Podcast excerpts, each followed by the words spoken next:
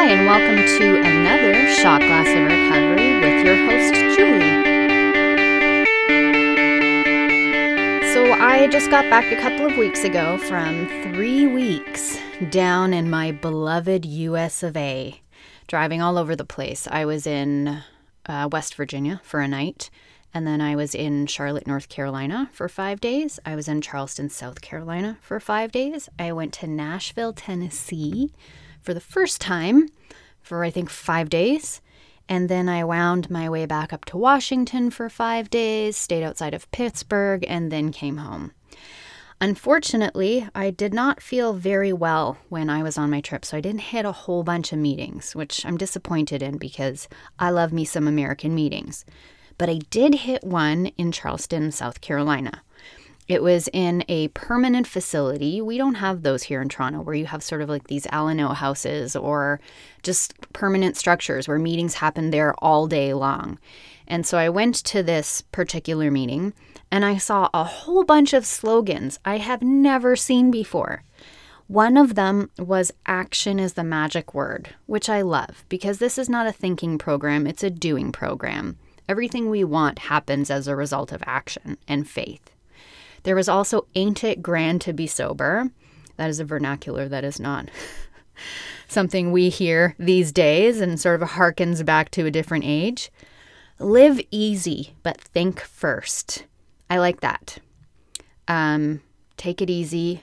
Life is not as hard as it as we make it, but always engage your mind. Think first.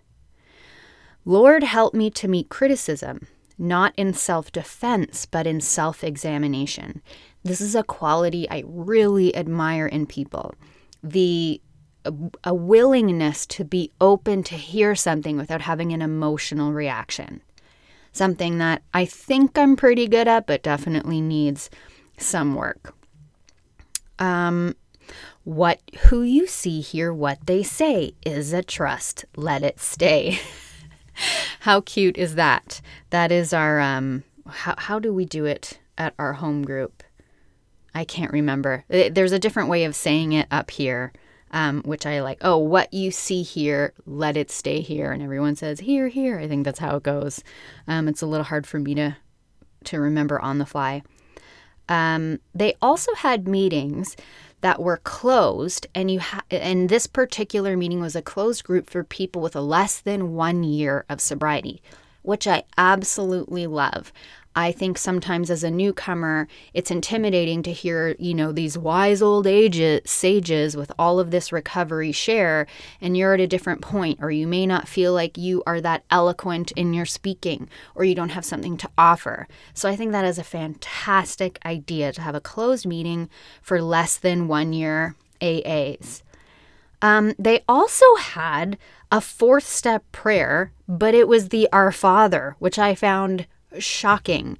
But I do see a difference in a lot of the American meetings versus the Canadian meetings, or the Canadians are very clear about separating religion and spirituality because, after all, this is a spiritual program, not a religious one.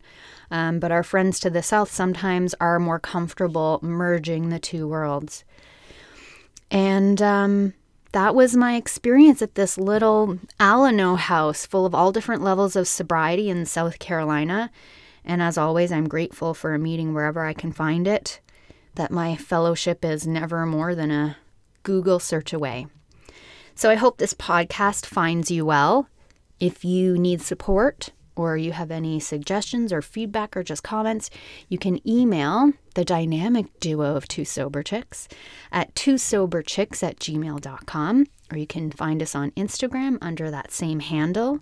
I am Julie. You've been listening to four minutes of a shot glass of recovery. Happy 24.